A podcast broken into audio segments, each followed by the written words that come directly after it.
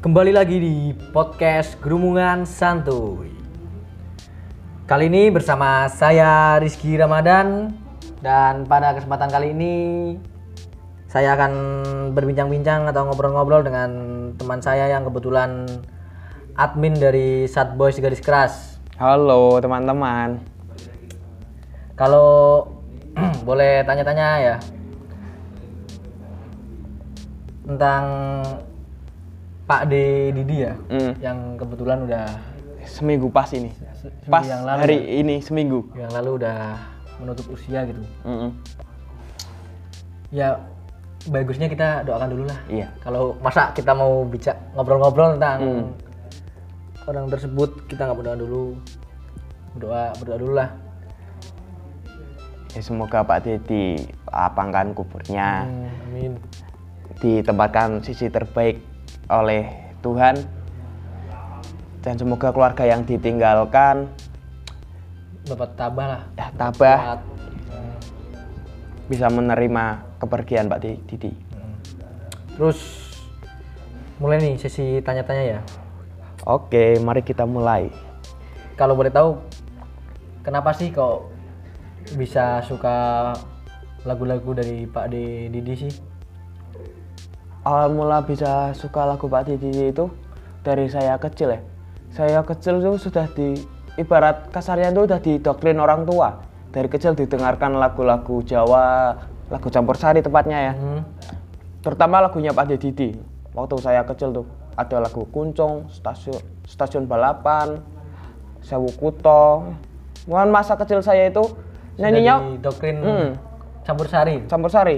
Kan kebetulan juga lagu dari Pak D tersebut sudah menjadi kultur Ya, udah jadi budaya ah, di budaya masyarakat orang Jawa ya. orang Jawa khususnya. Terus kalau boleh tahu kenapa namanya sobat ambiar, eh, sobat ambiar, sobat garis keras? Side bass garis keras. Ya, sobat garis keras. Jadi gini awal mulanya itu. Awal mulanya saya emang suka Pak Didi. Lalu saat itu ada momentum podcastnya eh kok podcast? Apa? Ngobam ke Takso. Parleman Secara takso di YouTube Hmm. ya. ngobrol bareng musisi ke Parleman kebetulan saya mengikuti Instagram Gopar Hilman saya kaget wah seorang Gopar Hilman dia mau ngobam bersama Didi Kompot yang notabelnya penyanyi tradisional ya? Dan dia kan juga orang orang Jakarta ibu kota gitu. ibu kota Hmm. mau maunya ke Solo Yang padahal dia juga nggak tahu Hmm. arti dari arti lagunya apa dia nggak tahu oh, bahasa Jawa aja dia nggak bisa kok mau maunya gitu. kok mau maunya gitu terutama Gopar Hilman kan bisa dibilang panutan anak muda Hmm. sekarang siapa sih yang nggak tahu Gopar Hilman dengan persekutan duniawinya dengan per dengan acara-acara ngobamnya gitu. hmm, yang sangat disukai anak muda menurut saya wah ini momentum yang tepat. Lalu saya Dan bikin kebetulan pada acara ngobam tersebut mulai ada gejolak atau fenomena anak muda anak muda hmm, mulai pada suka lah suka lagi Hmm. suka lagi. Suka lagi. Suka dan tidak minder. Tidak minder. Sebenarnya kalau dari dulu anak muda banyak yang suka. Tapi lebih ke nggak Hmm. mau kita mempublish gitu publish kalau- lebih baik apa? Soalnya dia minder. Termasuk saya sendiri ya saya juga. Nah, suka lagu dari Pak Didi. Tapi terus kalau gini kalau menurut aku banyak yang suka dia publish tapi dia juga nggak nggak publishnya yang penyanyi aslinya. Mm-mm. dia lebih publish ke orang-orang yang over gitu. Yang over. Kan yang, yang lagi ngetren yang Ah. lagi ngetren siapa pun yang over yang lagi ngetren dan pasti dia. Ya dia udah berani publish tapi dia nggak berani mempublish penyanyi aslinya gitu. Mm-mm. jadi gitu awal mulanya gitu. Waktunya saya memandang ini tuh suatu fenomena yang sangat langka dan sangat dibutuhkan oleh bangsa kita Kok? ketika anak muda sangat mencintai budayanya kembali Hmm, tanpa iya. malu dia menyukai budayanya kembali lalu kalau ta- kata orang Jawa gini sih mm, Wong Jawa Jawa Luntur Jawa nih. Luntur Jawa nih tetap harus kelihatan orang Jawa Hmm. lalu saya apa namanya kenapa kok namanya Satbus Garis Keras saya merasa saya itu lahir dari lingkungan dengan hati yang tersakiti. Jadi saya kecil tuh udah nggak asing lagi dengan namanya sakit hati sakit patah hati, patah hati, pengkhianatan, soal ditinggalkan tuh udah nggak asing. Jadi udah kurang garis keras apa gitu. pakoh gitu. Pakoh. terus asal kalau boleh tahu kan sobat Amir sendiri kan dinaungi oleh eh sobat Hmm, Amir Sad Boys. Tersebut kan dinaungi Oleh oleh Sobat Ambyar. Ambiar. Jadi gini. Kalau boleh tahu asal muasal sobat Ambiar itu gimana sih? Jadi gini, Sobat Ambiar itu berdiri dari embrionya Sobat Ambiar itu ketika ada se- Hmm, embrio masih kecil embrionya Sobat Ambiar itu dari seorang pemuda nonton konser Pak Didi di Balai Kambang di Solo. Dia saat waktu Pak Didi menyanyikan lagu Citro, dia bernyanyi dengan teman-temannya, lalu di video di video itu tuh dia sangat menghayati Dan meneteskan air mata. Mm. Lalu video itu viral. Video itu ya tidak lain tidak bukan videonya Jarkio. Us, Mas Jarkio Ondloko. Jarikan logo. Halo. Halo Mas Jar kalau lihat kalau lihat Kalau kalau dengar mendengarkan podcast ini. Lalu setelah itu ada Munas Larati. Munas Larati itu yang ngadain RBI Rumah Blogger Indonesia. Di Yang- tempatnya ya di RBI itu di yang Solo, Mm-mm, di Solo. Di Solo, RBI. Di acara Munas Larat itu dihadiri oleh Pak Didi dan rekan-rekan dari Set Base Club. Lalu setelah acara itu muncullah Sobat Ambiar. Intinya acara itu tuh peresmian Sobat Ambiar. Jarikan sobat Ambiar. Mm. Sebagai fan Fanbase Pak Didi. fanbase tapi yang di era Anak milenial. milenial. Karena dulu udah ada fanbase yang namanya Kempoters. Dulu udah ada Kempoters. Nah, anak milenial bikin fanbase-nya Pak Didi namanya Sobat Ambiar. Orang-orang Kempoters itu kalau boleh tahu siapa? Siapa aja? Kalau Kempoters itu basisnya di Jakarta ya. Oh. jadi anu kurang akrab saya sama bapak-bapak komputer sama beliau lebih sepuh jadi saya sedikit sungkan Riskan. riskan ah, Riko lah, Riko lah, sama bapak-bapak Tapi ada juga yang dari Kempoters yang menjadi penasehat dari sobat Ambiar ya. Seperti apa kok Pak Ade Blondang Pak dan Blondang Mas Agus Magelangan. Hmm. Kok Pak Blondang dan Mas Agus itu bukan dari Computers. Itu memang Pak Ade Blondang. Halo? Ah, maaf maaf ya. Pak Blondang itu memang dia wartawan senior di Solo. Hmm. Dia orang RBI. Orang De Blontang itu kok Mas Agus siapa sih yang nggak tahu Mas Agus Magelangan. Nah, Kalau Pak De Blontang itu sekarang jadi guru BK-nya Sobat Ambiar. Ya. Jadi kalau ada masalah apa-apa ya larinya ke Pak D, minta Minta arahan lah. hmm, arahan. Juga Mas Agus Magelangan. Terus Jadi setelah Munas Sobat Ambiar berdiri. Lah, kenapa kok orang-orang pada apa? Pada bingung kalau menurut saya. Orang-orang itu banyak yang nggak tahu kalau Setbus dan Satgirl itu bagian dari Sobat Ambiar. hmm, taunya sendiri-sendiri ya. Soalnya sendiri-sendiri. Padahal enggak. Sad boys itu sobat ambiar yang laki-laki, sad girl yang perempuan. Hmm. Boy, boysnya pakai B O I S. Hmm, tetap Tetap orang Jawa. harus medok gitu. Kenapa kok set? Nah, set itu udah sobat ambiar Didi. Set Heeh. boys Berarti nggak ngambil dari kata sedih gitu. enggak. Kebetulan aja Tuh, pas. Pas. Cocokologi. Cocokologi kebetulan pas. Sobat ambiar Didi boys laki-laki. Aku malah baru- baru tahu kalau Hmm. itu artinya itu. Aku taunya artinya sedih gitu. Enggak, set boys. Berarti Sobat ambiar sad- Didi. sad boys laki-laki sedih gitu. Hmm. Terus apa sih pendapat dari sad boys garis keras sendiri tentang fenomena anak muda yang mulai suka lagi itu? Hmm. Yang pasti rasa minder itu udah hilang. Hmm. Eh, sebelumnya itu saya terima kasih dulu ya sama Mas Gofar ya. Ya Barangkali- barangkali, aja, barangkali- barangkali, aja Mas Gofar hilaf nonton podcast ini, gitu. Dengerin podcast ini. Terima kasih. Karena menurut saya ngobam itu seperti ledakan. Jadi dari dulu itu udah banyak orang yang anak-anak muda yang suka. Ketika ngobam melihat seorang Berarti kalau Hilman. boleh dibilang Gofar Hilman itu sebagai prokam pokla, eh, prokama apa? Proklamator. Proklamator tersebut untuk anak muda agar tidak minder. Hmm, sebagai ledakan momentum yang tepat menurut saya ngobam tuh. Setelah ngobam yang saya rasakan sendiri ya di daerah saya sendiri yang tadinya di kafe-kafe, di apa-apa yang tempat kumpul anak muda lah Yang yang kan- tidak pernah mendengarkan lagu Pak Deddy sekarang sudah tidak asing lagi. kan kebetulan Pak di Didi. era era kemarin-kemarin lah kan lagu yang yang anak muda mendengarkan di Hmm. di lingkungan kita kan pasti popang, Popang, hip-hop, hip-hop. rock gitu. semenjak ngobam jadi anak muda itu menurut Lebih saya kok saya diri lah. Mm, pandangan saya sendiri Gofar Hilman aja yang anak pang Gofar Hilman Anak pang. anak pang Kurang pang apa sih? kurang apa soal Gofar Hilman dia mau kok Tertarik gitu. tertarik gitu Gofar Hilman aja nggak malu mau ngajak ngobam pada Didio sekarang penyanyi tradisional. ya jadi kita wah Gofar Hilman aja nggak malu ngapain kita malu gitu Hmm. apalagi kita orang Jawa Yang haruslah melestarikan budaya Jawa tersebut Hmm. lagu-lagu tradisional. Terus kalau boleh tahu dari admin sendiri udah ke mana aja sih keliling-keliling nonton konser Pak D Didi? Hmm.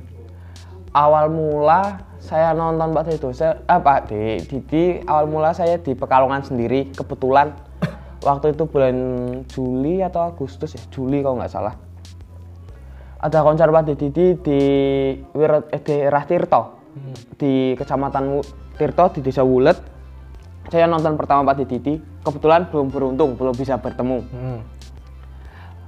lalu kan akun itu berdiri kan setelah apa setelah ngobam ya Iya. waktu berjalan-berjalan tiba-tiba sobat ambiar sobat ambiar doang ya nggak ada Indonesianya sobat ambiar Karena ada ada akun yang muncul ya Mm-mm. memanfaatkan momentum bisa dibilang begitu. Hmm. Eh, momentum dengan embel-embel Indonesianya. Nah, yang followernya udah 200 sekian ribu. Di DM akun sobat ambiar. Yang di mm, real. yang real. Nah, adminnya Mas Jarkio di DM diminta nomornya dimasukin ke grup. Lah di grup itu ada berbagai macam kota dari Banyumas, Tegal, Pemalang, Padi. Pati, Semarang, Sukoharjo, Malang, Nganjuk, wah banyak teman. Jakarta, Lumajang juga. Majang, banyak. Nah dari itu kita tahu nih, wah sobat ambiar ada di kota ini ini ini ini. ini. Pertemuan pertama terjadi di Semarang, di HUT Semarang, Hmm. bulan September kalau nggak salah itu. HUT di Semarang, Rakernas ya. Kayak bukan belum rakernas. Kalau di Semarang baru pertama, cuma ada berapa kota ya? Tujuh atau enam kota itu yang Hmm. kumpul di Semarang. Bertemu Mas Jarkio pertama kali, Hmm. kita berbincang, kita kenalan. Habis itu ke hotel ketemu Pak Didi. Nah, itu awal mula saya bertemu dengan Pak Didi itu Ya. itu. berarti Mas admin sendiri punya akses mas akses masuk untuk ketemu Pak D ya. Saat itu belum. Berarti Saat itu belum. Berkat Mas Jarkio, sobat ambiar, kita dipertemukan di lobi hotel. Hmm. berbincang-bincang sebentar foto-foto lah biasa namanya juga ketemu idola ya habis itu satu bulan setelahnya bulan September akhir kalau nggak salah apa awal September itu ya ada konser yang buat RBI Rumah Blogger Indonesia di Solo di Hotel Desunan Hmm. Yang kebetulan aku juga ikut tuh. Hmm, nah itu rakernas itu, rakernas pertama. Di situ lalu membahas tentang sobat ambiar, tujuannya ke depannya mau gimana, itu di rakernas. Setelah rakernas ada beberapa konser kayak di Batang, di Jakarta. Di Jakarta itu kopdar kedua, kalau nggak salah, kalau nggak kopdar kedua, kopdar ketiga semua admin Jawa Heeh. di Berarti JEC Mas admin jadi udah dapat Expo Kemayoran. dapat keuntungan-keuntungan dari akun tersebut ya. Kok keuntungannya bisa dibilang ya dapat, tidak bisa dipungkiri memang dapat kerjasama dengan IO IO tersebut. Eh, kayak misal yang di Sunan tersebut pas kebetulan saya juga ikut kan kita juga difasilitasi Hmm, itu dari masyarakat ya Oh. dari RPI. Di Jakarta terus ada kopdar-kopdar berikutnya di Jogja. Kita kumpul bareng-bareng teman-teman yang bisa hadir. Terus yang terakhir saya lihat itu kebetulan sama anda ya? Gimana? di Prambanan? Oh iya itu acara terakhir itu. Terakhir juga sih. terakhir kita lihat pas di Di lab Terus kalau boleh tahu kan banyak nih anak muda yang kebetulan yang kebanyakan lah laki-laki gitu. Mm-mm. Kalau nonton Pak D sampai nangis-nangis itu pendapat dari Mas Admin sendiri gimana sih? kalau kata orang ya ada yang bilang gini di saat bibirmu tidak bisa Mengungkapkan kata-kata. mengungkapkan kata-kata ah kok bibirmu mengungkapkan kata-kata intinya gini terkadang itu orang merasakan tidak bisa mengungkapkan sehelai kata pun sebuah kata pun ketika tentang apa yang menyakiti hatinya maka caranya ya menangis Menangis. Mm-mm. menangis itu salah satu cara ketika bisa bisa dibilang kayak misal laki-laki gitu. Mm-mm. Nangis ah, cengeng gitu. enggak karena mungkin orang yang itu belum pernah merasakan ya Belum pernah merasakan loro hati. Mm. Enggak loro hati yang dalam banget gitu. Mm. Gimana rasanya kita nonton konser di Kembot, singkelong bareng gitu. karena Rasanya kan kayak klimak banget gitu. Mm, karena gini menangis itu kan salah satu cara ketika hatimu apa ketika mulutmu tidak bisa berkata-kata tentang apa yang menyakiti hatinya Hmm. gitu jadi kalau kita kan nonton Pak Didi itu kan sudah seperti curhat nonton konser itu sudah seperti curhat kita nyanyi tapi rasa yang kita rasakan itu terwakilkan oleh lagu-lagu yang dibawakan beliau Terus kita juga pasti happy gitu. Mm-mm. Jadi orang-orang yang belum pernah merasakan merasakan sengkelong bareng sama Pak Ade gitu, pasti kan lebay ah apa sih nangis-nangis. nangis nangis ya. karena Kalau udah pernah merasakan nyanyi singkelong bareng pasti nagih. nagih udah berasa curhat masal loh. Masal gitu. sama Pak Didi itu magic menurut saya. Lagunya yang pertama lagunya Everlasting tidak termakan waktu. Dari hati ayah yang luka karena cinta sampai anaknya yang am- diambiarkan oleh cinta. Yang kedua Pak Didi itu apa membuat budaya baru.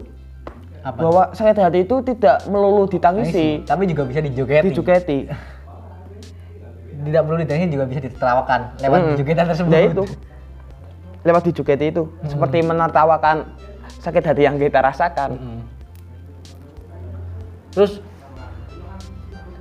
pendapat dari Mas Anu sendiri Pak Deddy itu orang orangnya seperti apa sih?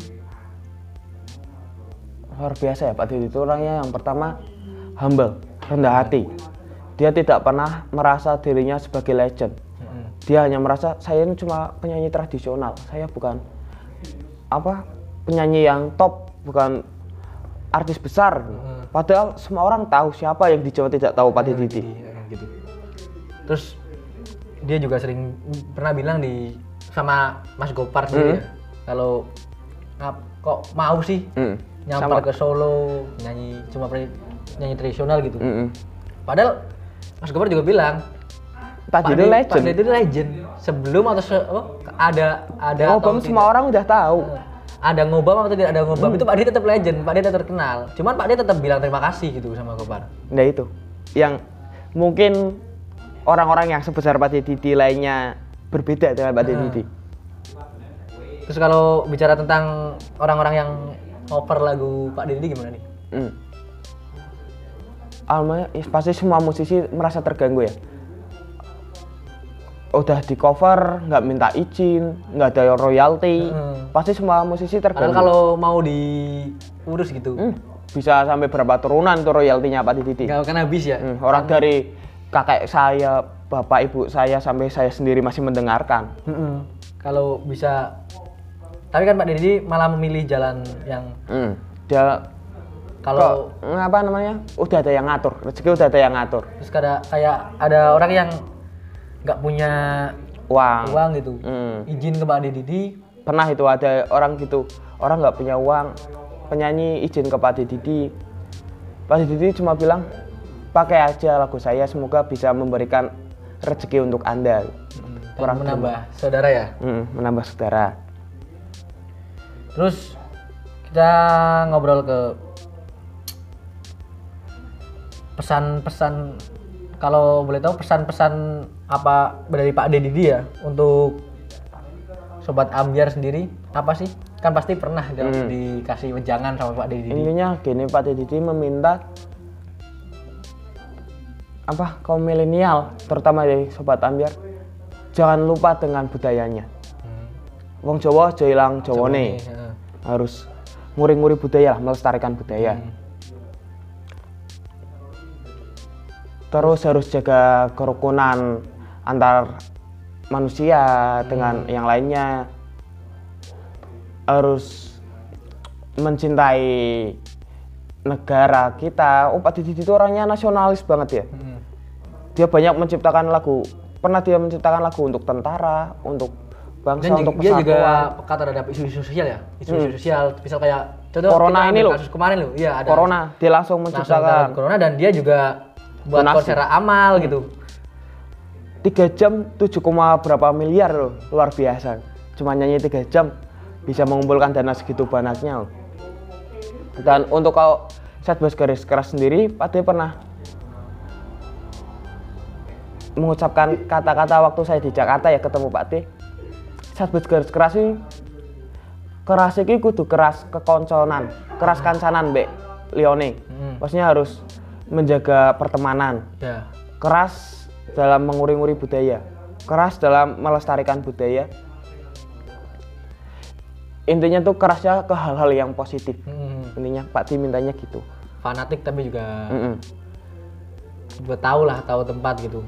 Terus ke depannya gimana sih? Gimana akun dari Satgas Garis Keras ini akan support juga nggak ke regenerasi dari Pak Didi kan ada juga ada anak-anaknya juga yang Jadi gini, kalau dari Sobat Ambiar sendiri kan yang pasti apa namanya melindungi, melestarikan lagu-lagu dari Pak Didi. Hmm. Kalau dari kami sendiri, kami support apa pun dan siapa pun yang melestarikan budaya. Intinya siapa pun yang nyanyi Jawa, siapa pun yang mengangkat tentang budaya Jawa, kami support. Terus kalau aku pernah dengar gitu di berita tentang orang yang menggoreng gitu berita tentang Apa kemarin ya? Iya, pas hangat-hangatnya. hangat-hangatnya Pak Deddy menutup usia ada yang goreng tentang berita ke keimanan lah. Hmm. Im- Pak Deddy itu agamanya. agamanya apa sih? Hmm. Kalau menurut saya agama orang itu nggak penting untuk kita ketahui. Heeh. Saya melihat Pak Didi sebagai musisi, saya suka karyanya.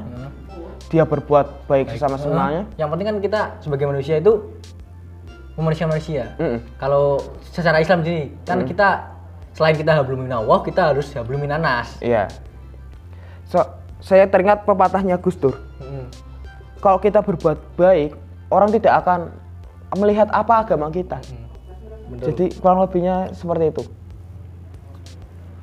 Terus cukup ya per- perbincangan kali ini. Oke, mungkin cukup sekian. Mungkin lain kali kita bisa berbincang-bincang lagi. Selamat malam karena kebetulan kita buat podcast ini malam ya. Mm. See you di next podcast Geruman Santuy berikutnya. Wassalamualaikum warahmatullahi wabarakatuh.